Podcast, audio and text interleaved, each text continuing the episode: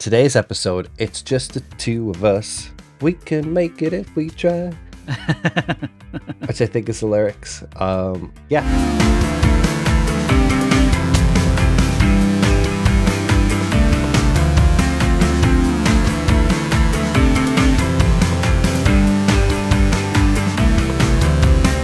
How are you? I'm good. I'm good. Tired, but ready to talk about movies, my favorite subject in the world. The only subject in the world. Yeah, the only one that really matters. Uh, yeah. Eric, we didn't really do too much planning for this. We're just kind of going in. Mm-hmm. I just wanted to run something by you. mm-hmm. As of July 29th, 2022, Americans owe nearly 1.7 trillion in student loan debt, spread out among 48 million borrowers. That's 412 billion more than the Yeah. total US auto loan debt. So that's four so just to reiterate that, that's 412 billion dollars more than the US owes collectively in all of their loans for the Teslas, in the stupid fucking trucks that nobody uses, but they want to have a truck because they want to pretend that they're like working men, even though that they usually work in an office. That is kind of wild. Few more facts. Among the class of 2020, 55% of bachelor's degree recipients took out student loans, graduating with an average an average of 28,000 in federal and private debt, which is kind of insane. I didn't realize it was such an issue, student debt here, but it is pretty crazy. Oh yeah, it's it's crippling. I, I'm a part of that number. You're part you're a part of that 1.75 trillion Yeah. dollars in debt. yep. 4.7% of student loans were 90 days or more delinquent as of the first quarter of 2022. So nearly 5% of all of those loans were already 90 days delinquent. And the average student uh, loan payment, this is average, like on aggregate over all those people who own that student debt, is $300 a month. You think about it, I don't like to think about it too much. I know. Sorry, is this too? Is this too? I just think this is good. Like, well, we're setting the What- scene here for the episode. no, no, no. I mean, I think it. I think it's actually perfect. I think it's it's a perfect setup. But I think by the end of the call, I'm probably gonna jump out of my second story uh, window right here. Yeah. you know what's funny is I don't think that's high enough to kill you. So you'll probably fall, and then you'll probably like I don't know, get paralyzed from the waist downwards, but still all the debt. Disability, disability. oh yeah. And that I'll go case, ahead- I mean, we could. I'll try for head first. I'll try for head first. Yeah, aim aim for just aim for the noggin right on the on the concrete. Yeah. So I can I can add I can add my medical bills into my student loan debt. So, oof, yeah. Oof. Yeah, I mean, you might as well. At this point, fuck it. You know what I mean? what what difference does the extra couple hundred dollars make? Question: Did you do you have student debt when you because you went to school overseas? How does that work? Okay, so bear in mind that like we're getting on, we're old now. So when I went to school, I do, I can't speak with authority about what, how it is now because I don't know because it's been so long since I've been in England. But I didn't have any student debt. The only student debt that I I didn't I didn't get charged for my education.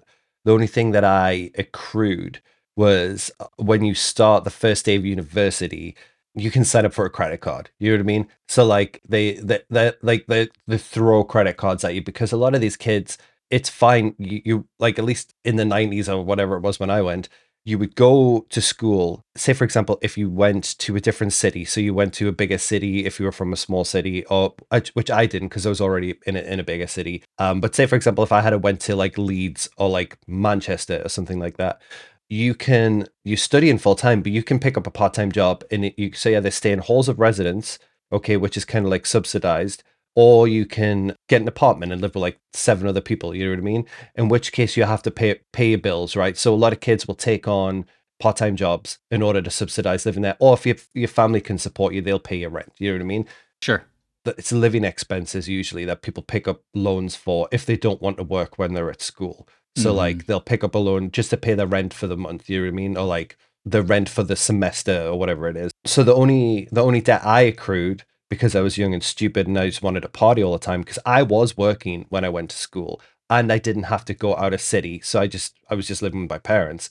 So I just stupidly signed up for credit cards but not a lot. I mean, it totaled about like four thousand pound. I think I ended up accruing, which I was just kind of like, you know, like so it wasn't a lot of money, but it also was I was kind of like not interested to pay it back because like, yeah, fuck. yeah, you know what I mean? Yeah, So like that that stuck around for a little bit, and then I cleared it off. But in terms of my education, no, I didn't get charged. that's learn. crazy to me. I I just I feel like, and it's going to come up in this movie, but I feel like the education system in America is predatory as far as the money that they give out.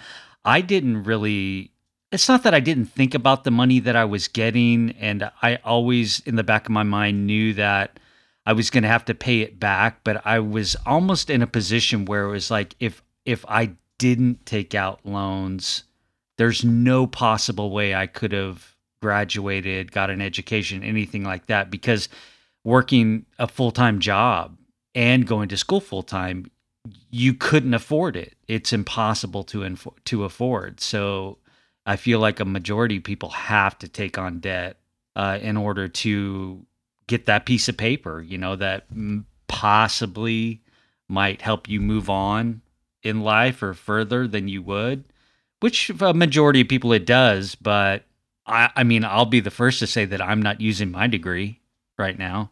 I don't think you're alone in that though by like a long stretch. I think I know more people, but also because of where I work. But I know people with deg- I, I think I know more people with degrees who don't use them than I do people with degrees who do use them. Yeah, yeah, You know, but then again, I don't hang out in doctors' circles, yeah, you know what I mean, or like lawyers or whatever. yeah. But yeah, I suppose that's the nature. It's a, it's an interesting thing. I think predatory is the correct term for it, and I also think that like there's a gap between. Uh, granted, I'm not at school here. I didn't go to school here, but I, I, my general consensus amongst all my friends who do have a lot of student debt is that I, I think, and this could apply to anywhere. I think this applies to all education. I think there's a huge opportunity in education when you're at school to be taught about money, which I don't think you get taught about at all. So, like how in debt works, how interest rates work. I think I think it could almost be a curriculum in itself. It's like this is how you manage money. This is how you pay bills. This is you know like smart ways to do things. Have two bank accounts. Have one set up for bills. You know like basic basic money management. I think would would really benefit you long term because not only are you you leave school and you're just kind of fucking idiot when you leave school because you're just a fucking kid. You're thrown into something where you're thrown into a lot of money. You get a lot of loans, and lo- and a lot of times I should imagine some kids will use those loans appropriately, but a lot of kids will take on loans and just be like, okay, I'm gonna buy like a gram of coke tonight, and I'm gonna go partying, and I'm gonna go to like I'm gonna go to Coachella. You know what I mean? Like it will happen, you know. So I think it's a huge opportunity in general. It is. I mean, I, I, I totally agree with you. I mean, there needs to be. I, I didn't really learn about money until later in life, being uh, like how money makes money, like how to set stuff up, like savings, investing, like all this sort of different stuff where your kind of money help your money works for you, sort of thing. Um, but like when you, yeah, when you're in school, you're just, you know, you're kind of if you do it like right out of high school, you're just a dumb kid, you know, and that's no one's fault.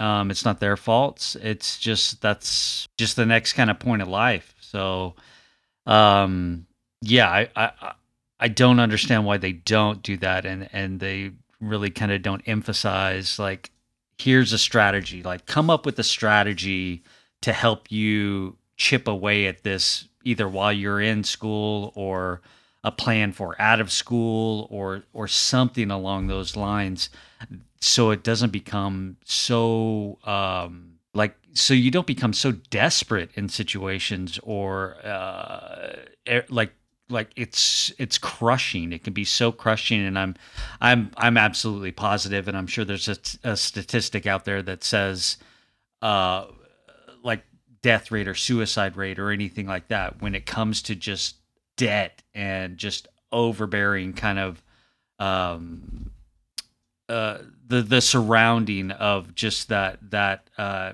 institution of uh just owing and owing and owing and, and never feeling like you can kind of get on top of it you know luckily i'm i'm kind of in a, in a spot where i'm i'm very consistent with it. I don't have this crazy payment or anything like that.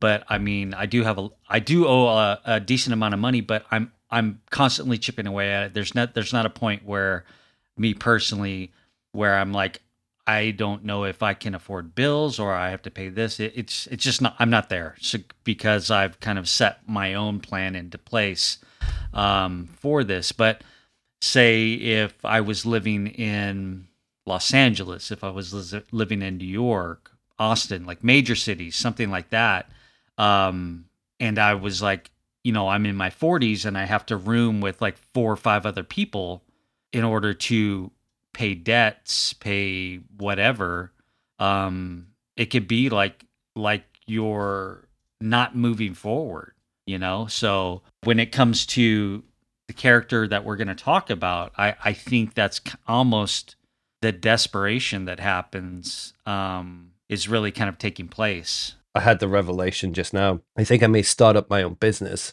and just offer my services to parents like a scared straight program, you know what I mean? And like you'd hire me, I'd come around, I'd sit down with your kid, and I'd be like, okay, here's how it's gonna work. This is what happens when you get shit faced drunk. This is what happens when you do too many of a certain substance. This is what it feels like. This is what what what you what you have in store. This is what happens if you sleep around and you don't use a condom. this is what happens with money. And most importantly of all, you are never ever going to be an artist. So get that out of your fucking head right now. and then, you know, like just basically give them some life truths. Yeah. And then be like, okay, now you go on with the rest of your life. Don't end up like me. And then I'll take that money from the parents. Yeah. Yeah. I'm joke I'm joking, but like there's such a it's just weird that there's a push on book smarts or theoretical kind of learning, you know, like learning about like I don't know if you're doing whatever course you're doing and you're learning about science or whatever like that.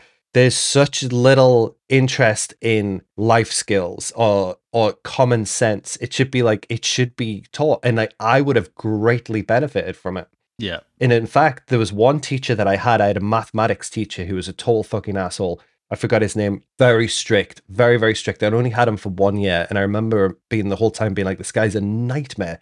He's so mean." But he said one thing, and it's the only thing of all of my teachers in all of my time at school that's junior school, high school, college, university. It's the only thing a single teacher has ever said that stuck with me, and I still think about it all the time. I didn't really listen to it, but I think I think about it. He's he literally signed up and he goes, "Never, ever, ever, ever, ever pay for anything on credit." And he was like, he was like, "It's bad mathematics." He goes, "You pay more than the item's worth." that's bad mathematics and he just and he kept saying it and like and it stuck with me this whole time and he was the only t- the only time a teacher ever really communicated about the real world to me growing up you know so anyway but yeah that does tie into our movie today which is emily the criminal yeah a side note real quick i think this is our most motivational podcast that we've ever done i think we should kind of like segue into movie slash motivation you know yeah I well, we need. I think we need a TikTok for that. So I, I don't know. That's all the kids, you know. no, fuck that. I'm too old. I, I'm too weird looking to do a TikTok. I'd be like, why is a homeless guy making a TikTok video right now? But we saw Emily the Criminal. We went to see it Saturday, so a couple of days back, which I'm pleased about because I think there was almost it almost got to the point where I think we missed its theatrical run, at least in our big chain cinema, the AMC. Yeah, yeah, yeah, um, yeah. I wanted to. What did we?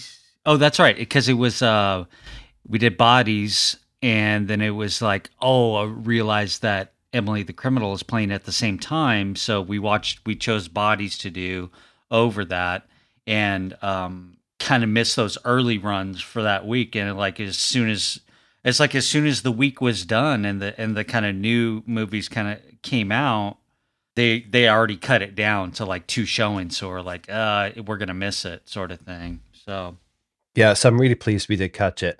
Um, i'm actually kind of shocked this movie didn't come on streaming sooner not because of the quality of the movie because uh, we'll get as we get into it we'll talk about that but it's just like I think this is an indicator of where we are now in terms of movies bouncing back and then the how we've kind of slipped off that pandemic mentality where it's like either hold it, don't release it, or just fucking put it on streaming immediately. as well as cinemas because this movie you can't just stream it right away. And I think that's nice because I think that forces people who are interested in mid low budget. The fact that we got to see this in an AMC is quite heartening to me because we had to go and see it in the theater. We had to seek it out. And I think it became a bit more special because of that. So I'm going to give you a plot description for the movie for everybody listening, not for Eric, just for the people listening. I kind of like using the Letterboxd plot description because it's very concise. Because sometimes I'll start and I'll do the Wikipedia one and it's like nine paragraphs. I'm like, I'm not going to use that. Yeah. So here we go. Came out in 2022, directed by John Patton Ford, who only has one other credit, a movie from I think it's like 2010 where there's no information about it. There's no information about John Patton Ford on IMDb at all, which is interesting because that's where you at least need a bio on if you, you're up and coming or any kind of actor, director, cinematographer, whatever. I can't tell you anything about John Patton Ford in this episode because there's no information about him and I don't want to go digging too much. So here's a plot description. Emily, who is saddled with student debt and locked out of the job market due to a minor criminal record, gets involved in a credit card scam that pulls her into the criminal underworld of Los Angeles, ultimately leading to a deadly consequence or deadly consequences. I fucked it up. It was only a one paragraph. I couldn't even read it. it was good. It's too early. It was good. Yeah, the tagline is high risks come with even higher rewards. Starring Aubrey Plaza is the main actress, who everybody's probably familiar with from Parks and Recreation a few other movies. Safety Not Guaranteed, I think. Yeah, she has. Yeah, she has a handful of uh, of movies, um, and probably most that I hadn't seen. Um, unfortunately, you know, because I think she's really good.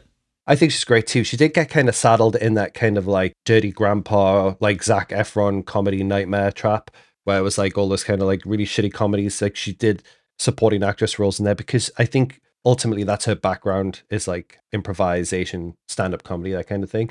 So she's she's a great comedic actress, but it's so nice to see her doing straight roles. I think just because she's she's just kind of she's kind of an interesting. We'll get into her a bit, I guess, in a bit later on. But she, I find the way she moves and her like body language is very interesting. She's she has an interesting face. I think. Yeah, and I think that's also due to the fact that like she's she's a very attractive lady, but she's unconventional. Like, so she has that kind of unconventional edge to her all around, which I think makes her like a pretty dynamic screen presence, especially in this movie. So that's pretty much the rough setup. The only other actor who is in the movie who you might recognize is the the main actor she stars alongside of, and his name is Theo Rossi. And I know him, his full name John Theodore Rossi, and I know him because unfortunately I spent a lot of time watching Sons of Anarchy because I must have like hated myself or something. and I got in this like hate watch binge of Sons of Anarchy and I watched the entire thing, which I would please do not do that. If you're thinking about it, it's fucking terrible. But it's really addictive and I and has the worst ending of any network TV show I've ever seen in my entire it, the ending is so bad. Worse than Game of Thrones? Oh, way worse. Like people were complaining about Game of Thrones. I'm like, you guys haven't seen Sons of Anarchy. Like, you don't know what you're complaining about. Sons of Anarchy. Oh my god, the last scene in the last episode is out of control. I almost want to spoil it to stop people watching it, but I'm not going to do that. But he was in that for a long time. He played a character called Juice. That's it. Juan Juan Carlos Ortiz, also known as Juice. So he was part of like the motorcycle gang um, with like Ron Perlman and Charlie Hunnam and what have you. That's kind of how I know him from. Like I haven't really seen I haven't really seen him in many movies. He has made movies, but nothing either of us of most people listening to this would have seen. I mean, yeah, he looked familiar. I know that I've probably seen him in a couple different things, but uh, honestly, I couldn't just point my finger and say, "Oh yeah, it was this, this, or this."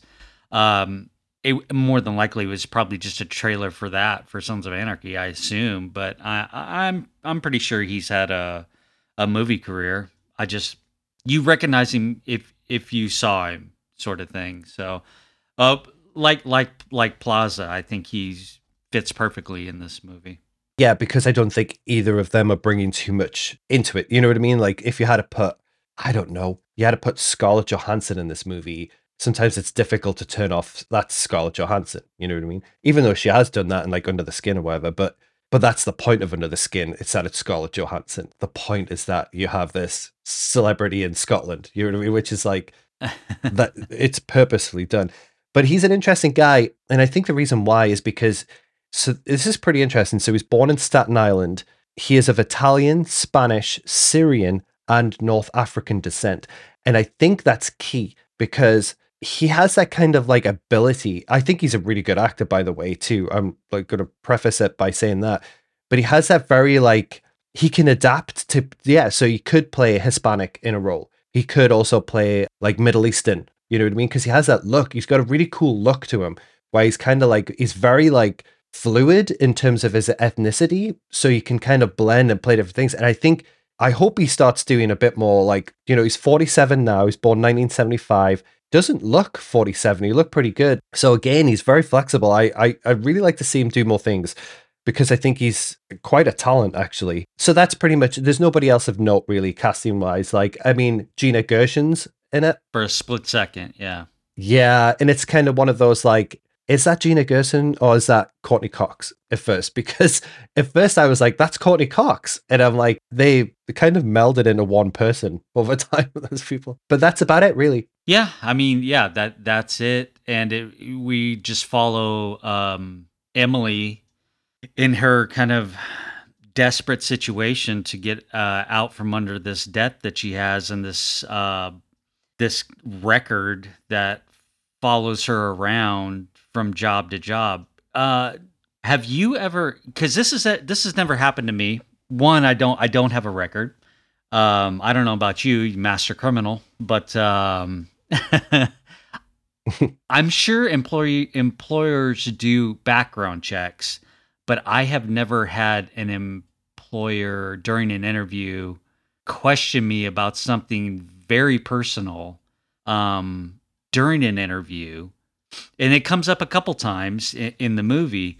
Um, I, I always, I always, all my interviews are very kind of almost impersonal in a way. You know, it's it's very like, uh, why do you want to work here? What skills do you have? You're selling yourself, and it's it's not very what happened here. Why why why do you have this on your record or anything like that? I've not I've never been in a in a situation where it was like I was almost being interrogated in an interview. That's that's never happened to me. Yeah, me too. I think that's like I don't know if that's an overreach on behalf of the movie to to give like dramatic stakes to the to so we know that Emily is crippled with student debt, so she's trying to get more money to obviously make her payments and have a basic quality of life. Now, you can't do that when you work like DoorDash or whatever, you know, which is pretty much what she's doing. So we do see her go to a couple of interviews, uh, and it's kind of bookending the movie really between her decisions that she ultimately ends up taking there's an interview at the, the very beginning of the movie which sets a scene and then there's like a pivotal interview later on in the movie that would really change the course of the movie again. So it, it it's like one interview sets her on the path that she's going on and then the second interview is kind of like her last chance to pull away from the lifestyle that she has or that the way that she's developed. Yeah it would swish her path totally yeah so they're both kind of pivotal in terms of like her choices that she makes. But in both interviews yeah they do go specifically the first one he does he, he goes through her criminal background history. Now this isn't a spoiler for the movie but we've become aware that she has two charges. She has a dui that she caught when she was younger in which is the usual college drunk had too much drinks ran a red light kind of situation which unfortunately is typical. It shouldn't be because drink driving is not a good thing at all but the second one that she has, she has an aggravated assault charge that has been on her record, which the movie we're not going to explain now because when when we get into spoilers, we'll talk about that. But to to what you said, yeah, I think it depends on the industry. So, like, say for example, industry that we're in right now,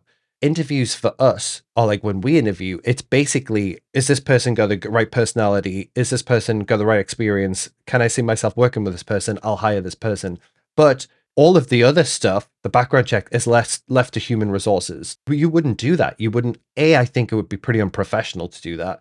depending on the industry, yeah, you wouldn't even handle anything like that. You just say, yeah, I like this person. And then HR is like, well, we can't hire this person because they don't meet our criteria. Yeah, it, know? it would seem like it, it, was something that would happen in the background. You know, once it kind of pops up, they might kind of look at it, assess it, and then be like, uh, it's a little bit kind of cagey.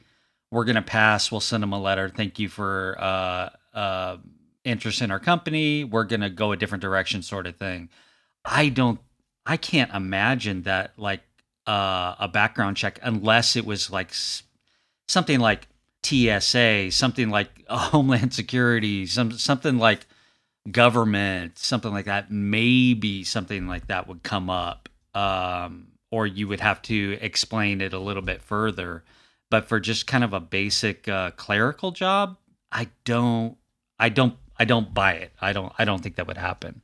No, I don't think it would either. I think it would be. I don't even think you'd get to the point of an interview. They probably just wouldn't offer you an interview if they'd run the the background check pre beforehand. But yeah, you're right. TSA or something like that. You're not even getting in the fucking door. You know what I mean? You have to have like a squeaky clean record. It's just interesting. I think it's it's obviously there to like double down on the stakes and to not only make like present you with somebody who's in a desperate situation and then compound that by making it obvious that they're to us immediately that this person doesn't really have many options. What because at first you'd be like, well, why don't you just work two jobs? Why don't you like go and live with your mum and dad? Or like you know what I mean, cut down on your why are you living in Los Angeles, like paying a fortune in rent, save all that money in rent and then stop paying it off. So in our head we'd be problem solving for her, but they're kind of like solidifying that straight away by it's not that easy. You know what I mean? We're kind of corralling Emily, the character, into this path that she has to take which is this life of crime. No spoilers, obviously. Which is funny because that kind of comes up when she meets her girlfriend at the at the bar, who's who's kind of kind of a shitty person uh, through and through the entire movie.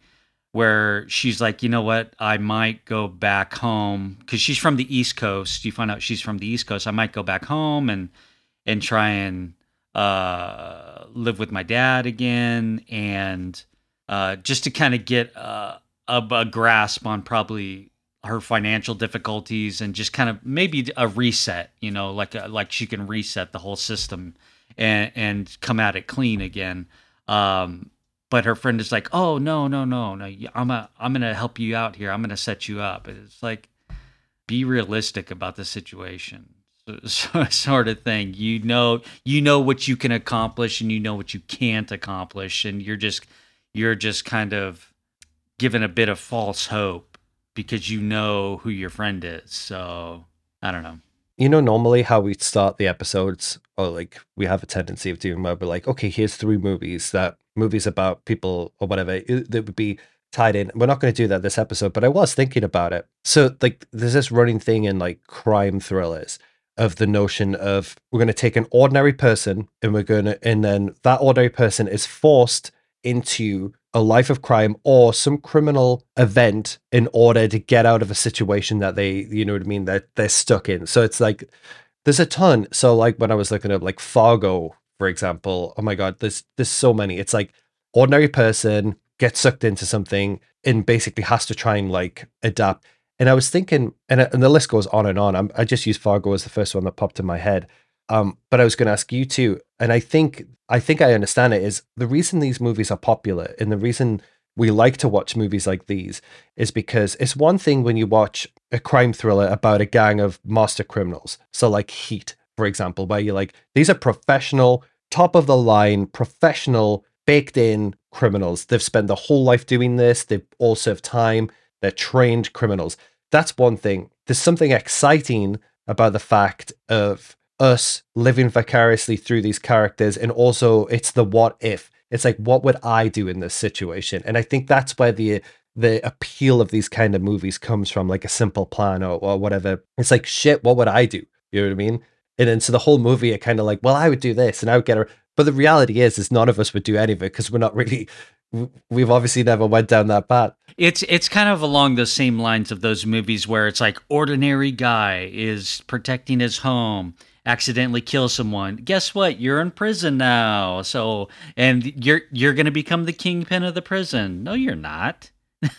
but it's like kind of like a wish fulfillment thing, not in, in a way, or like it's role play in a way where role playing as Emily whilst watching Emily go through what she does.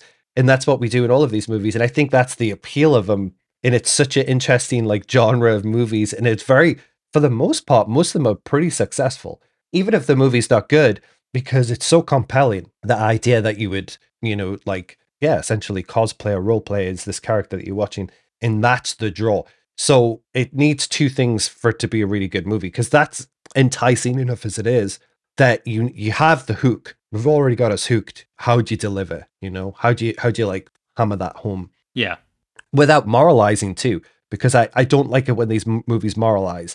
Like it's one thing to be like, oh, wouldn't this be exciting if you would like, you know, oh, what would you do? Wouldn't it be crazy? But then don't give me some kind of moralistic takedown. But they'll always usually have that kind of ending too. They'll always usually have that ending where it's like, you want to play criminal, you get the fucking consequences. You know what I mean? Nobody gets away scot free. But I kind of like it. I think it should be more open than that because I don't want to be, yeah, I don't want the movie to moralize something to me and be like, oh, crime is bad. Yeah, I don't think this movie moralized anything. Do you? Oh, it doesn't. No, it No, doesn't. But I think no. that's, I think that's what is interesting about this movie is I think sometimes it's nice to have something where it can be a bit more vague and a bit more like it doesn't have to be black and white. It doesn't have to be crime bad, following the path good. You know, like that. It doesn't need to be that like uh, binary of a of a of a moral situation because it's not really binary. It's very situational. Like like um she is her character isn't like okay if I do this I'm a bad person and uh people will think ill of me and they'll be able to just kind of spot me from out of nowhere cuz I I you know I do bad now so I'm an evil person. It's never really like that. It's she's very kind of aware of the situation um and the entire time she is questioning it, but I don't think she's questioning it from a moral standpoint. She's more questioning the stuff that she's doing from a safety standpoint. And it's like, okay, what am I getting into? What are the risks? Um, I need the money. And she kind of sets aside any kind of morality in it. It's it's very much I don't want to say primal, but but it is very much of the situation. Okay, from from A to Z, how am I getting out of the situation? How how am I getting in the situation? What's happening in the middle of the situation? It's very kind of plan oriented. And at every point, she's like, "Okay, I'm just, I'm going to stop at this point. I'm not going to go any further." But when she sees that um, she's having a bit of success uh, in what she's doing, then it's like, "Okay, I'm going to I'll build on it. I'll build on it." And in in all situations, there's always a bit of danger involved, but she very much kind of rolls with it sometimes overcomes it sometimes not i mean there's there's never a point where she is completely unscathed in any situation It, it's very grounded, you know, within reason for for it being like a a movie. You know, yeah I'm interested. Have you read anything? Was this based on a true story? It's like I haven't. There's no information that I saw that it's based on a true story. no no i don't, I don't think it is i think it's just it's it's probably something that uh does happen in Oh yeah, like larger cities like black markets and I, I would say it's not out of the realm of being close to a true story um probably with the exception of the ending uh but it, everything everything very much seems plausible there's nothing in here that seems out of the realm of any sorts of possibility it's ha- it's probably happening right now somewhere so So to break down the plot a little bit, Emily living in Los Angeles, we know that she's in debt. She was an artist, a painter. So I'm guessing she did some kind of bogus art course. mfa like bfa And she's basically working as it looks to me like a DoorDash type situation where it's for, but it's for catering. So people would call up in and do in like for all of these like startup offices or business businesses and parties and stuff. So she does that. So we know that she's like kind of scraping by. She has two roommates or one roommate who lives with her partner. So again, she's kind of like she'll come home from a long day at work. She gets locks herself in a room, starts to draw. She's kind of like she's aware of her situation.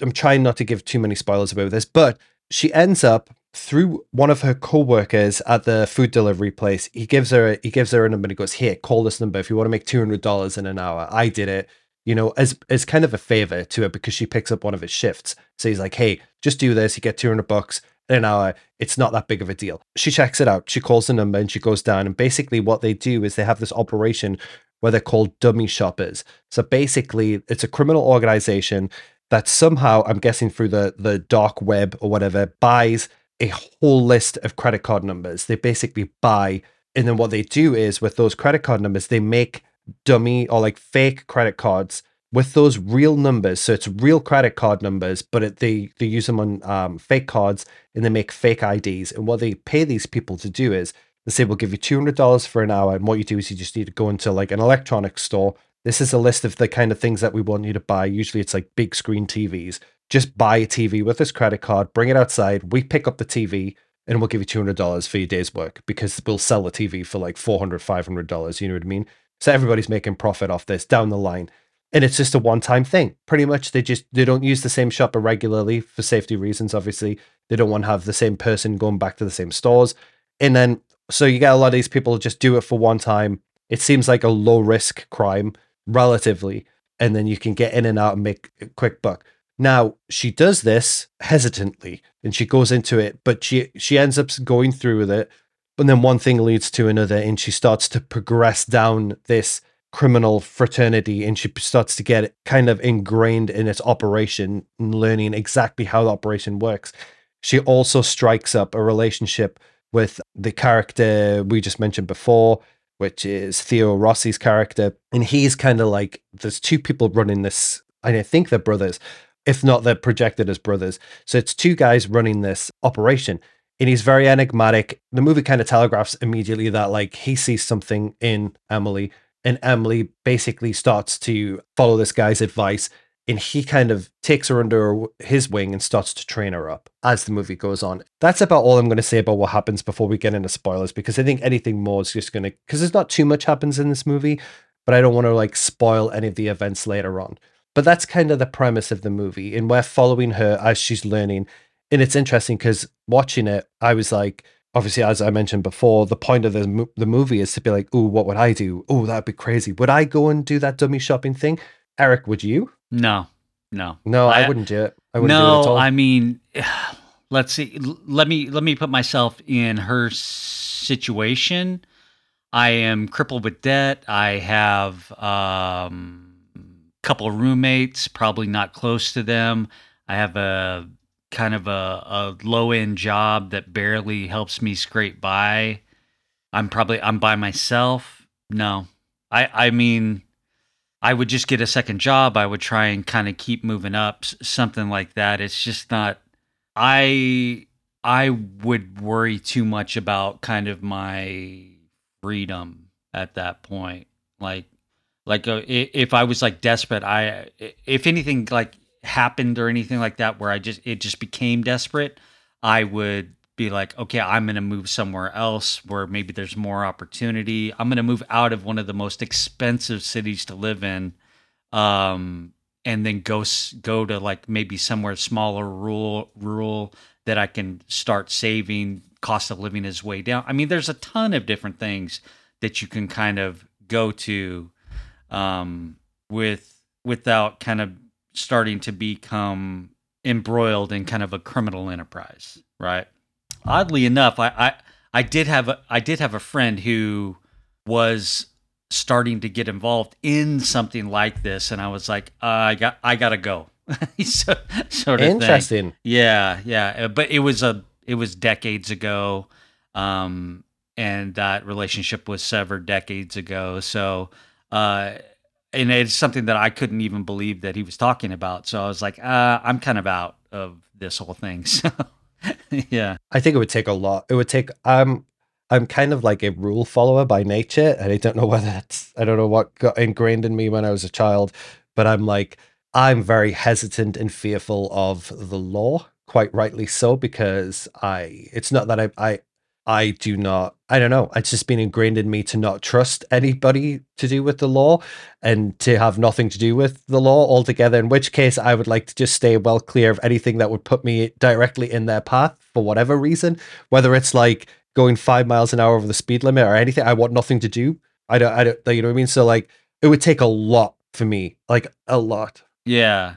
The, the consequences for you become different as well because you could you could be deported. Is is oh yeah, totally, totally. So I mean, like, there's multiple on multiple levels, but just in general, even if I was just at home or like if I was American or if I was just living in England, like, I, yeah, I don't fuck with the police. I don't want anything to do with them. Hmm, my situation would have to be wild in order for me to step up to that. Now we say this. And like you never know. Like I don't want to like preempt anything, and I'm gonna knock on wood here. But like, no, I don't think I don't think I would. I think there's there's there's routes she could take at this point. Like you said, like get the fuck out of LA. You know what I mean? She mentions that she does have a stepfather. Something I think like it is. that. Yeah. So we know that she doesn't have a lot of family because it's kind of hinted that she's a bit of a loner. But yeah, she could go and stay with her stepfather back in New Jersey, where she's from or wherever she's from. Yeah, first things first, get the fuck out of LA. I mean, it doesn't matter. Like, I understand you could be like, well, I'm an artist. I need to be in LA. Mm, do you? Because you're not really drawing right now because you're working all the time. So what difference does it make? So why don't you get out of LA, practice, and then move back to LA and then be the artist? Because like you don't, you know, Yeah.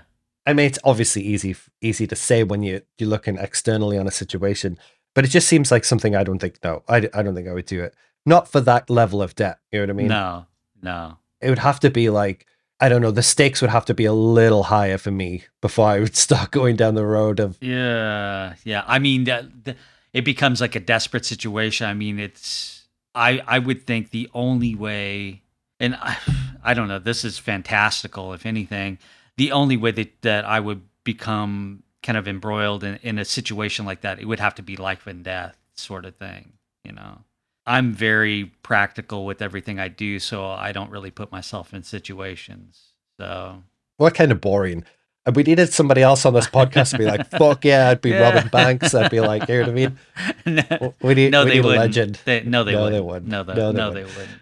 No, that nobody that in our in our circle, Eric. I don't think we know anybody who would do anything that crazy. And and the people that I do Uh, know who would do something that crazy, I don't really hang out with, and I definitely No, probably wouldn't have them on a podcast confessing to their crimes. yeah, yeah. I tell you what, then let's do because I'm anxious to talk about more stuff. So let's get the spoiler free section out of the way. Give me spoiler free, yeah, your review. Oh, okay. Um, I really, uh, I did enjoy it quite a bit. I was, um, I was in it right away from from the beginning. Uh, she did.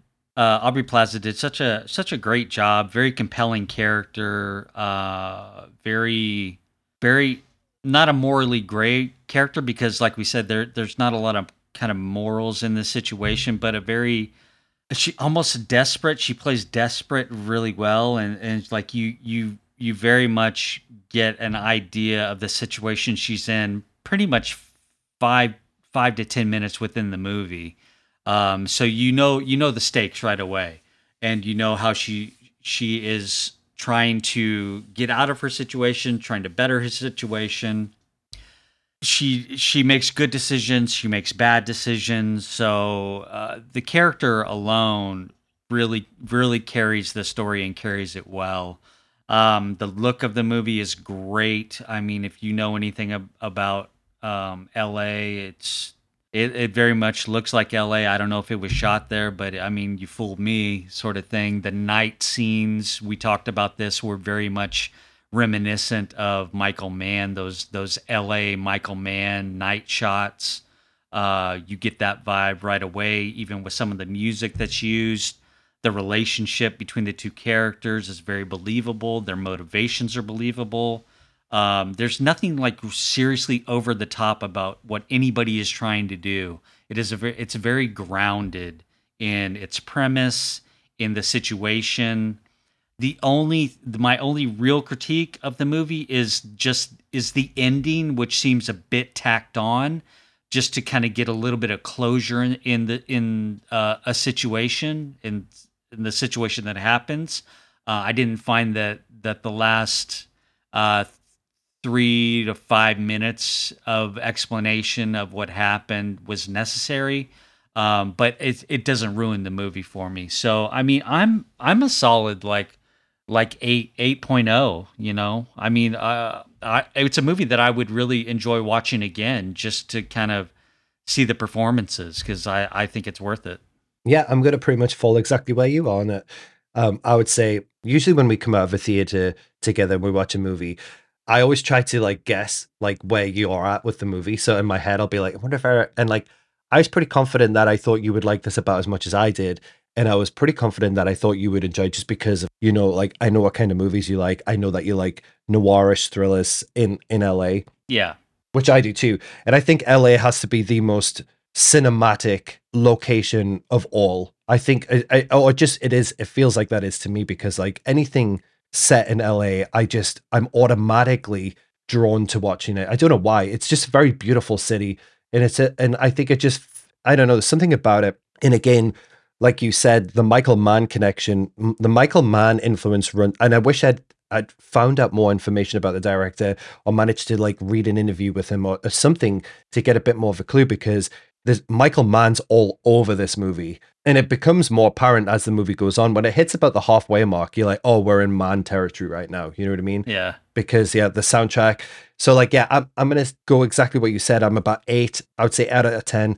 I highly recommend the movie to everybody. I can't wait to watch it again. I feel like it's a movie that I really enjoy second watch. Not because it's going to change anything or open up anything, just because like you said, to to spend a bit more time with the characters because the characters are what sells this movie.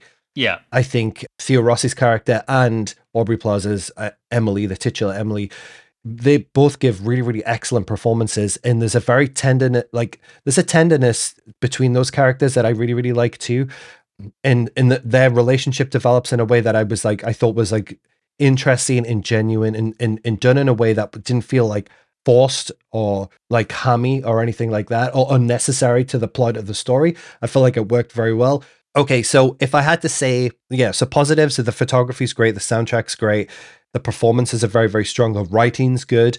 The movie just doesn't stick the landing. And to go back to, and we'll get into that later on, but to mirror what you said, it just doesn't. It doesn't stick the landing. It almost does, but there's a few things that happen specifically with the Theo Rossi character and the actual ending shots of the movie that I think kind of betray the movie a little bit and kind of take it in away away from where I think the movie deserves to end up. It's almost like it's tricky and we'll talk about it. But yeah, 8 out of 10. Let's get out of this. You know that we both like the movie and we'll we'll start talking about it. So when we come back after the break, we're going to go deep dive let's talk spoilers. I just don't want to like I don't want to give too much away accidentally because I have a tendency to like give spoilers without trying to give spoilers. yeah, so join us after the break, guys.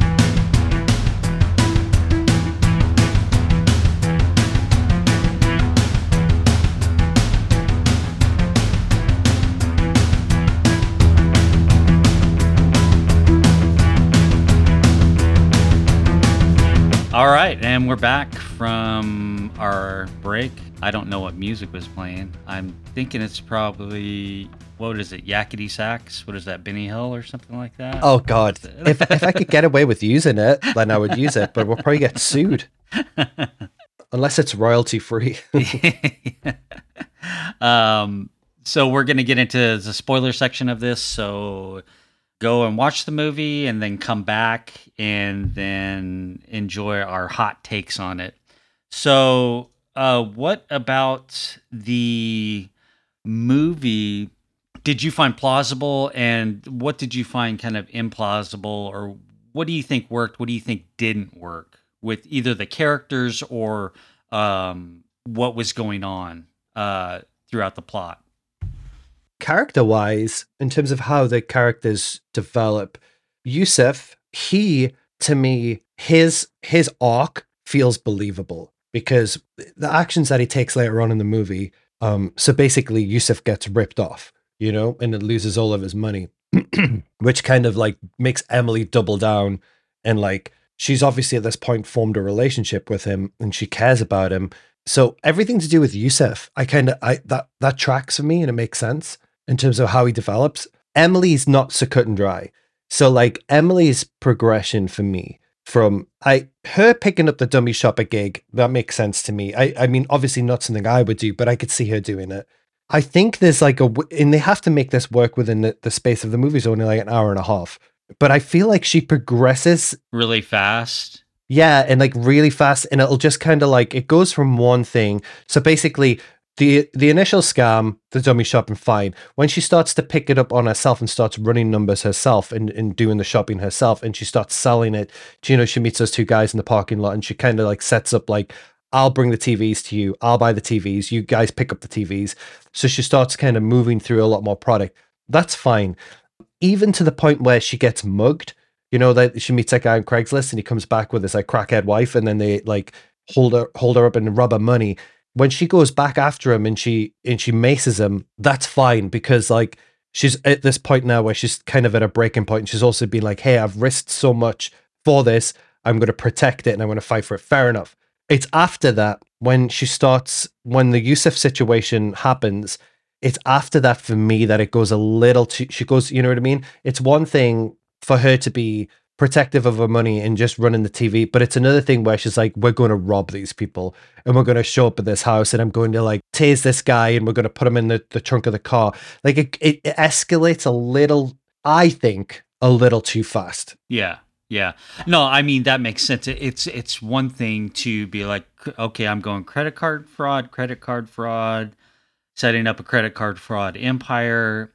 I'm basically stealing a car I, am buying a car illegally um, from some sketchy guys.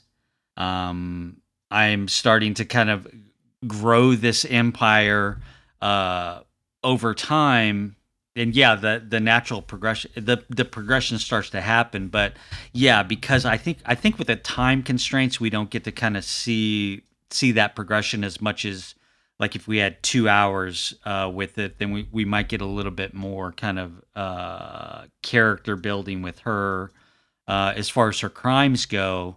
Um, but yeah, from that you go to you go uh, you go assault, you go kidnapping, you go attempted murder, you go uh, aggravated theft, uh, you go close to murder almost. You know, so um, yeah yeah. Um, and I mean, with it, which is fine, which is fine because, uh, like you said, it's an hour and a half long. We can only get so much information in there.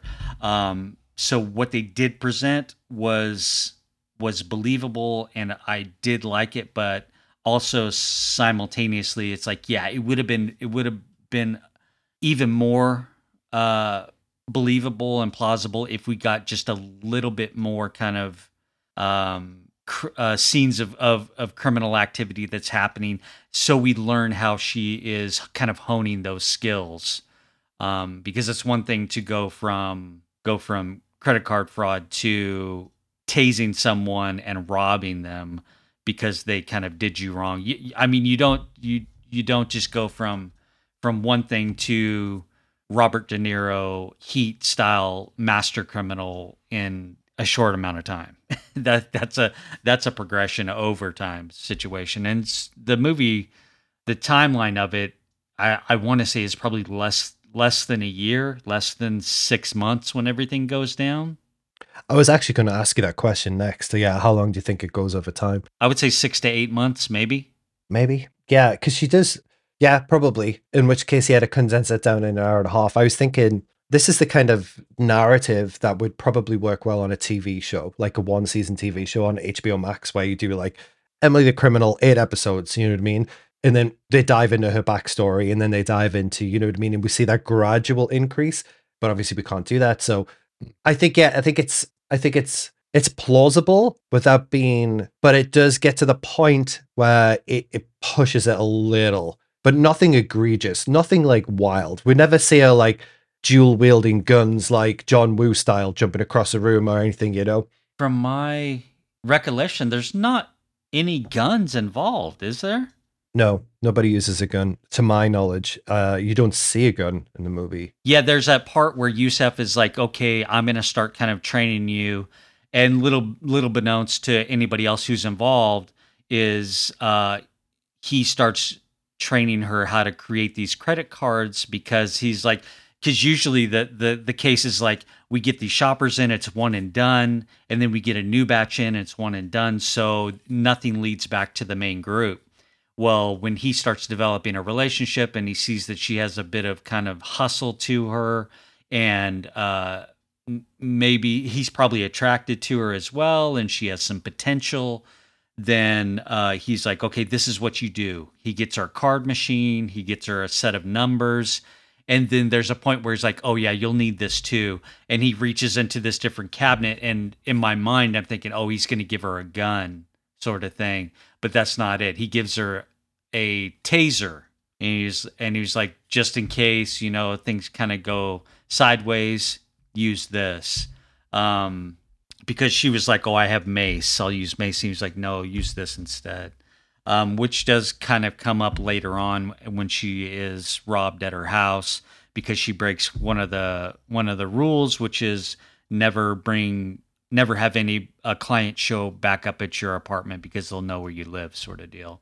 Um, but then she kind of she she kind of deals with that situation as it as it's happening because uh, that basically takes her she gets all her money stolen uh, she gets she was house she was pet sitting for her friend. She, her pet gets stolen, so it's just like she's of the mindset where it's like they keep taking and taking and taking and never getting anything back, and you don't you don't get what you need unless you take it too. So I think that's that's her character progression when it's like, okay, I'm going to start taking the way that everybody else is taking, sort of thing. So um, from there, you kind of see that progression, and that progression leads to Yusuf when he gets ripped off.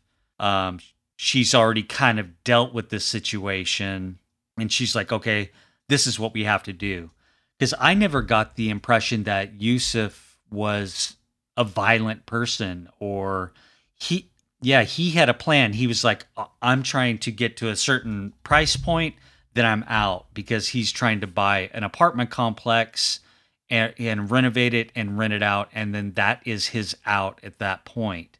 Um, but everything kind of goes sideways from there. Yeah, Yusuf is presented uh, uh, very enigmatically at the beginning because you're like, oh, who's this guy? He's kind of mysterious. But then he, he, he kind of, as he opens up and he opens up to Emily, he's like a, a bit of a teddy bear, really. And he's, and he's like, and he's a, we were introduced to Yusuf's mother, and you see that tenderness between him and his mother. And then obviously, as Emily strikes up a relationship with Yusuf, which at no point felt forced to me, and at no point felt, it never felt ridiculous. It, it felt like kind of natural. And, and in a way, I was kind of rooting for Yusef and Emily because, in a way, there's, these are two people who are like fundamentally, well, I would say he's fundamentally a good person. The jury's out on Emily whether she's a good person or not. I don't know if Emily really is a good person. I don't think she really is. But Yusef, especially, as their relationship develops, you kind of you're rooting for Emily anyway because we're following her, whether or not you think she's a good person.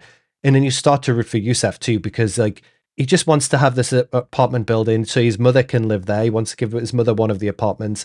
It's he's just a, he's a he's a he's a tender, sweet, nice person, and he's like caring and he's obviously just caught in a he's making money the only way he knows how to make money and i'm guessing under probably the influence of his cousin khalil who is the more nefarious kind of traditional gangster type who has like henchmen in you know like the usual like criminal trappings and i get a feeling that he was going along with khalil and khalil just saw yusuf as like a pushover he was like oh he's you know what i mean he's soft he's too soft for this game I don't like him hanging out with Emily. Emily's going to put us in jeopardy, which she does because, like you said, she messes up twice in two big in ways. One, selling on Craigslist and taking people back to her apartment, which she knew not to do, and then she learned the hard way. But then, secondly, she starts shopping at the same store more than once in a week with the the the fake cards, and she gets flagged immediately.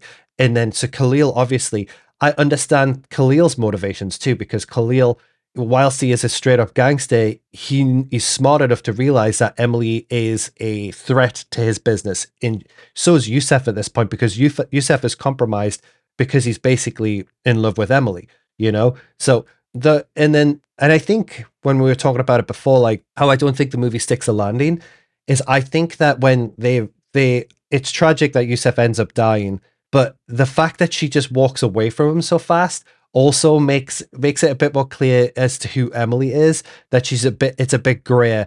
Like Emily, I don't think fundamentally is that good of a person.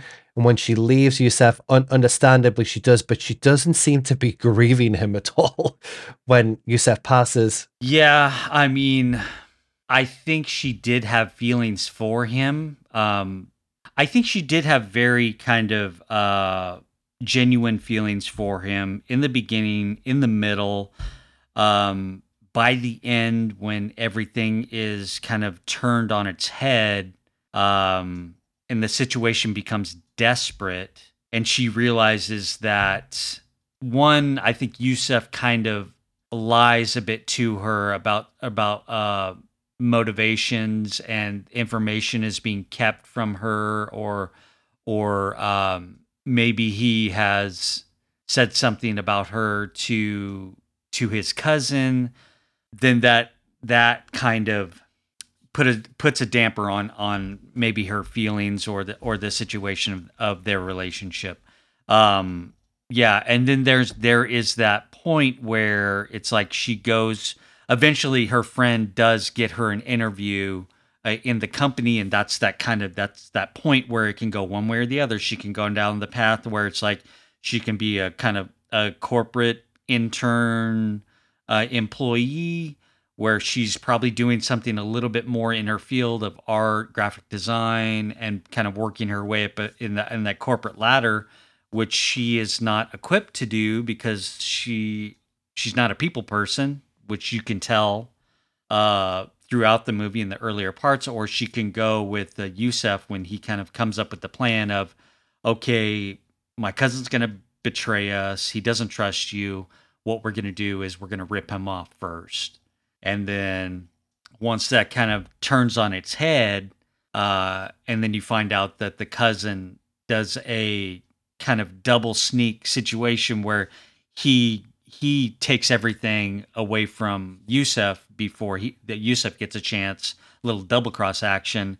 Then she's like, okay, I'm in. She, then, then at that point, she has bought full in. She's gone down the path where where it's like okay now i'm a criminal um all the way like like like feet first no turning back situation we're gonna rob this whole this whole kind of gang and we're gonna run it ourselves um which is not very not very plausible in a sense that what what was the outcome going to be they're going to take everything take all the money take all the merchandise and sell it in LA where you don't have a team other than you and Yusef, it's just it's going to be pretty sketchy for a while. Um, but things things turn out where where it's like she she's the one that takes control. She's the one that starts like tasing people and breaking in and holding not holding like uh, straight razors or or a box cutter to to the cousin's throat to find out where the money is and by that point Yusef is almost dead because he's got a he got hit in the head. So at that point, after that point, it's like okay, she gets out. She's she's separated from the whole situation. She had to leave him behind. At that point, you're like, okay, it can end here. She got away. It's probably going to go one way for her, but then they do that kind of tacked on ending that wasn't necessary. Um, but I don't know. I do I do think that she had feelings for him, but I think by the end she realized her situation wasn't going to be anything other than she needs to get the money and get out and get on her own. Yeah, it was like a fight or flight uh, kicked in where she's like, it's done now. There's no, there's probably no point crying over spilt milk. Like this has changed, fundamentally changed the course of my life. Like I can no longer be in LA. I have to go on the run, which is fine. Which is fine. Like you're right though. The notion is like we will we will rob Khalil somehow. Khalil, who's got like five bodyguards, will figure out how to do that. And then what's he going to do? Because it's obvious that Yusef is robbing him. So like they're wearing disguises or anything, and Khalil knows it's them.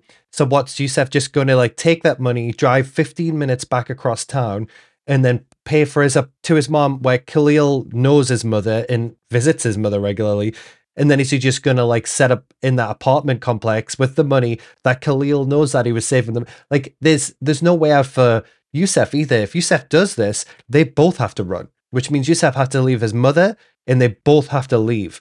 And then, like, which I guess that is probably what they would have to do because they're both desperate at that point. They're both fucked. He's just like, he's been bottomed out. He's got nothing. She's been, did all of this for nothing essentially because she doesn't get, like, all of her money's gone because the money's tied up with Yusef. So, like, I suppose they both have to just deal with the fact that if they pull this off, then they need to like fucking leave forever. They would too, because I totally, I totally just remembered that the sheriffs, the LA sheriffs, already know about her because they raid her house. I forgot about that. Yeah. So, like, they're they're both at this point totally fucked. They have to leave.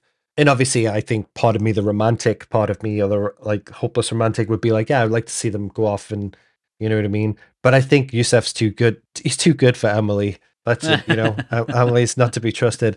But the ending, though, and I think that I think the ending for me was a bit egregious. So obviously, it's not my job to rewrite the movie, and and we can only talk about the movie that we're given, not the movie that we wish. I think though of the movie that we're given, we're given about two scenes too many. Yeah, that's fair. In the fallout of the heist on Khalil, where she we so basically we see her she's doesn't have a car, she gets on the bus and she has a bag full of money after she wipes the blood off her face. For me, for me, good time to end the movie. Or as it transpires, we see her move, and obviously she's been. I'm guessing it must have been somewhere without extradition. So where does she go? Like she goes to South America, I thought. South America, yeah. So there's got to. I think there's a handful of places in in South America that don't have extradition. I'm not sure which ones they are, but she. So you know she's in some South African, sorry, South South American like village by the beach and then because we see her she leaves her apartment and she starts walking down the street and she's got like a her summer clothes on and, and she looks like rested and tanned and like a little bit of time has passed again good time to end the movie you know what i mean like that's a happy ending in a way and then yeah and if you end it on the on the bus when she gets on the bus it's far more ambiguous because we don't know what's going to happen we don't know where she's going to end up she might get caught by the police because we see the police raiding her house so that's a bit more of an edgy ending. Okay, fair enough. So then the happy ending would be seeing her walking down the street in South America there. But it goes one scene too far, I think, Eric. And that is where she you get that kind of introduction where she is basically taking the job of Yusuf and training a new batch of people being kind of going into the credit card fraud game. I have so many questions about that. One is how does she have a base of operations right away where where she can get all these people to kind of come in these fake shoppers to come in how does she know how how and where to get the credit card numbers. How does she understand that technology to kind of infiltrate maybe the dark web or whatever to get credit card numbers? That's a certain skill.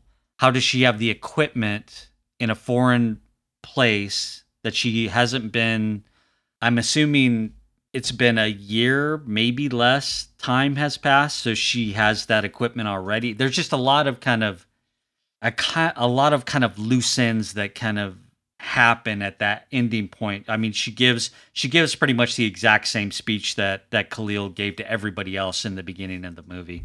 Um, that I I kind of didn't buy in that situation. You know that you know that she's a criminal. You didn't have to actually go that one step further to say, okay, she's a criminal for life now. This is her life's path. That's all she's ever going to do. Where the I think the better ending would have been, okay, she did this very criminal uh, course of events that kind of defined her a bit. She got away with it. She got away with the heist sort of thing now she is free to kind of pursue whatever she wants to pursue and everything's going to be okay. It, it, instead, we kind of get like, no, she is bought full into just being a criminal and that's it. According to the Wikipedia, we don't know that Yusuf dies. She abandons Yusuf. Yeah, I mean, I was I wasn't hundred percent sure that that he did die because he got hit on the head, it knocked him out, and then um, she was helping carrying him to the car. He sits in the car, then he starts. I, he blacks out. Now he can either do one, he could black out, or he could be dead. You don't really get kind of closure in that situation. Interesting. So what if? So yeah. So there's a bit. There's a passing of time, definitely, from when we first see her in South South America walking down the alleyway, which I I propose as a good point to end the movie. the next scene when we see her giving basically yeah repeating Yusef's speech, even his mannerism, she's just basically turned full Yusef at this point. She's saying, "Hey, if you want to step up," her hair's noticeably longer. I would say probably like almost double in length because she has a big ponytail.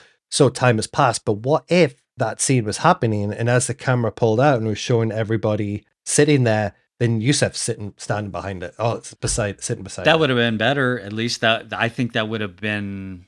I think I that would that would have been a little bit more acceptable, but also no because if he if he if he's blacked out in the car, he's getting scooped up by the cops. He's going through the court system. He's in prison.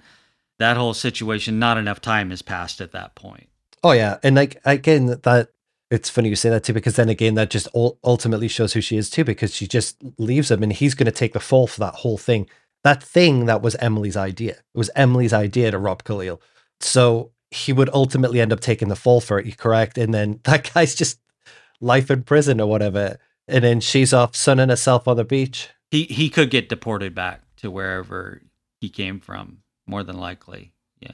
Yeah, I just it, it just doesn't I don't know. It's a missed opportunity, I think. Yeah, the, the the ending doesn't stick, but I think ultimately that ending doesn't deter from the entire package that we're given. I exactly. It, it, yeah, it's exactly. It's such a kind of a thrill ride, and uh, it's it's a it's a really good thriller that happens that is very much character centric, and and they pull it off in such a way that everything is believable to a point, and but it is acceptable just looking at it here, and I don't know how accurate this number is, but we are the movie's been out for a week now, so we're into a, a full week of theatrical release. It's only taken 1.4 million dollars, which is not a lot of money. I'm guessing this movie probably costs like 15 to 20, maybe it's 20 plus million dollars to make, give, give, give or take. I really hope it gets a bit more of a, an audience. And I, think this is kind of movie, not to be pro streaming, but I think if they had to release this as a Netflix original, I think way more people would have seen it. Yeah. Yeah, I think so. I think this movie succeeds in in the um in the either digital rental or streaming platforms far more than uh theatrical because there there's just I mean there's still Top Gun is still selling out in the theaters still. So there's there is room for smaller movies like this, but then also there's not. Um, it, when it's it's still Top Gun and what else? You know, what else is big right now? Yeah, I mean, pretty much nothing right now. I mean, Elvis is still playing, so yeah. Don't get me wrong, or Eric wrong, because I think I speak for Eric on this too. We're not saying that this movie shouldn't be getting a theatrical release. Uh, like, I'm super happy that I saw it in the theater rather than at home and like I want to see all of these kind of movies in theaters. This is just Eric and I, and you guys listening to the show obviously are probably like minded, where we, we want to see smaller movies like this on the big screen. And like, what's nice is that we still can.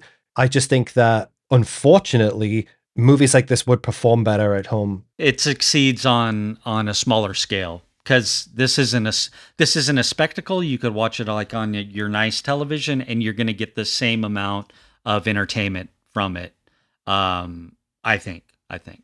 Yeah, I think unless that unless, unless obviously like the theatrical experience is special to you and like you know that definitely elevates it but in terms of like does the movie play on both screens yes it definitely plays on both screens uh, pretty effectively i think overall 8 out of 10 for me 8 out of 10 for eric yeah and uh, one day we'll actually settle on a grading system or a rating yeah. system because sometimes it's three out of five. Yeah. Sometimes it's like, you know what I mean? Eight out of ten, seven out of 10. We don't have a scale on which to rate movies. Yeah, we have to uh, we have to think tank it. I think a little bit. Um, we do have a. If you've listened to this point, we do have an Instagram page. If you have a idea of what kind of like rating system that you would like, you can always just drop a comment on um, on one of the posts, and then we'll kind of think tank it a little bit. Use the voicemail that we, uh, if you listen through Spotify, there should be a link to go to leave us a voicemail. Um, let us know because it would be nice to like. I don't know. I think it's interesting. Like, I think it's it's pointless, and I know a lot of uh, publications are moving away from the the the number scale in terms of like they're just they're like not even using a grading system at all. It's like no A, B's or C's, no out of fives, out of tens. Like a lot of a lot of uh, places are just moving away. Like we recommend this movie, and this is why. You know, to keep it a bit more, which I kind of like. Um, but I'm also a sucker for a rating. I'm a sucker for a rating. Oh, I mean, yeah, I mean, I'm a Siskel and Ebert generation, so it's like the thumbs up, thumbs down sort of thing. So yeah, yeah. Okay, yeah, we'll think tank. We'll come up with a good system, like a, an official movies last night ratings scheme standard. We'll standardize the ratings. Um, but yeah, it's a high recommend from both of us, especially if I mean you're running out of time now, but like your art house theater is probably going to have it on for another week. AMC, I guess you may be out shit out of luck right now, but definitely catch it and then or what just wait, get get it when it comes out on streaming. It'll probably be one of those like six dollar rentals, like those, you know what I mean? Premium rentals, but definitely rent it, def- definitely watch it. I'm very excited to see what Aubrey Plaza does in the future. I hope she kind of continues doing this and does less of the shitty. I know she's got to pay bills though, and I'm sure she, because of her comedic chops, she's always going to get roles in comedies, and she probably enjoys doing it. But I, I, I think this is branching out into like she's there's room for her here. I would definitely put Aubrey Plaza. I don't think she's as good an actress as Rebecca Hall, but I could you could push Aubrey Plaza into Rebecca Hall type roles because they're they're they're quite similar in terms of like they have a distinct look. They're kind of unconventional they could, you know what I mean? She could definitely work. I don't think she's as good an actress as Rebecca Hall, but then again, I think Rebecca Hall's the, in my opinion, the best working actress in Hollywood right now. So, but you know what I mean? I think she there's avenues for her. Yeah, before we take off, I wanted to kind of uh, shout out a. I think it's cool. It, it, I mean, if you're into film, and I kind of came across this uh, Insta, this Instagram account uh, a while ago, and it's and it he's really kind of doing a lot of fun things, and it's called um, the Dance of Cinema. And what, yeah, and what he's done. I mean, if you love movies, I think you you'll really kind of love uh, what he's doing with it. He he's doing these uh, these kind of like March Madness bracket movie brackets, and and he just did one for like like the best film of all time and there was like 32 brackets and it kind of came down to i don't want to say what it came down to but it was a lot of fun participating. You can participate uh, in it. Um, but right now he's doing a, a really good bracket of a24 versus neon versus criterion. Um, and it's a bunch of different movies. And the main thing is i think he wants to get out is he wants people to really experience and see different types of movies. So uh, that's one way that i recommend it. Um, but uh, once again it's called the dance of cinema and you'll you'll know it when you get to it because it's it's usually something something versus something. You go into his stories and then you vote. It's a poll situation. You vote on it, uh, which movie you like more. If you haven't seen one, there's also a thing for that. Like this, the most recent one was uh, uh, Gojira 1954 versus Sound of Metal. You know, or in yeah, Inside Llewyn Davis versus the Cold War. Uh, a ghost story versus good time. So you get on there and, and, it's just fun. It's kind of like a fun, competitive little uh, Insta account. And he's also a, a filmmaker. And I, I, I like the fact that I could kind of just support him with like a like or a participation, and it helps him out a little bit. Um, and uh, you know, you can tag us and let us let him know that we kind of led you there, and that would be cool too. But uh, once again, the Dance of Cinema. It's it's a fun little kind of Instagram account that I've really been enjoying. Yeah, I second that. Um, there's been a few times me and Eric will, when it comes to a matchup or like a competition between two movies, I'll text Eric or Eric will screen capture it and text me and we'll be like, Can you believe this? Can you believe who's going up against that? yeah. And it's funny too because at this round, so on, on, this round that he's doing it, what he's doing the, the Neon A24 and Criterion, what I've noticed is you get three options option A, option B, so movie A, movie B, and then haven't seen, um, like haven't seen both or haven't seen enough. And what's funny is about this round is, and you could tell by the amount of people that use Instagram, there's the mass majority, the, the the percentage of people who haven't seen is higher than the people who are voting on the movies for a lot of these, which is quite telling because in the last round when he did it, a lot of like usual Nolan type cinema bro kind of movies were like dominating over over smaller movies or older movies. I know it's over older movies because, like, as much as I like Christopher Nolan, Christopher Nolan has never made a single movie as good as The Godfather Part Two. Like, he just no. hasn't. Like, I, he hasn't made any movies as good as Goodfellas. He just hasn't. Like, yeah, there was a lot of kind of contention with that last bracket system just because of the the variety of movies that were on there and going through the comments was just was also more fun than um, than than voting themselves because people were losing their minds on on some things. But it, I mean, it's it's a it's a lot of fun to just kind of do. It doesn't. It takes like a second to participate, and it it, it kind of like it it puts a nice kind of period on my day when I get to come home and vote. You know. Um, and look through the comments. You know, it's a lot of fun. Yeah, and like, don't get me wrong. I think a lot of people are complaining about that uh, from the the perspective of, oh, I, I'm a movie snob, and there's no way Christopher Nolan's movies are better than such and such. I'm not saying that. I think you can like whatever you like. It's a subjective uh, medium. You know what I mean?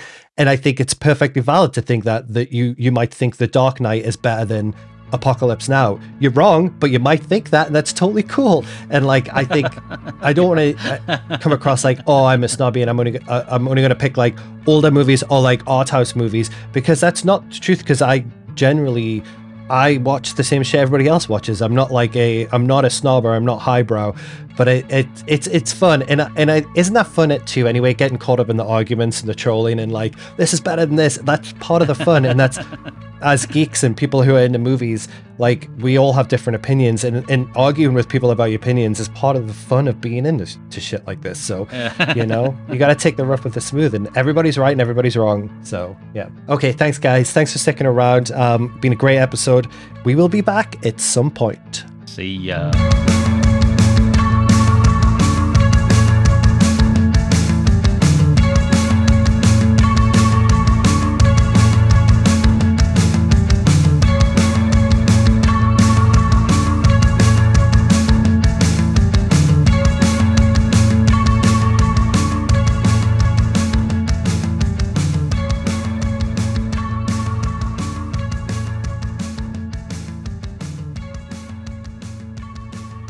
Super fun episode. Um, yeah, send it across to me and I'll get it in. Sweet. All right, man. You have a good one.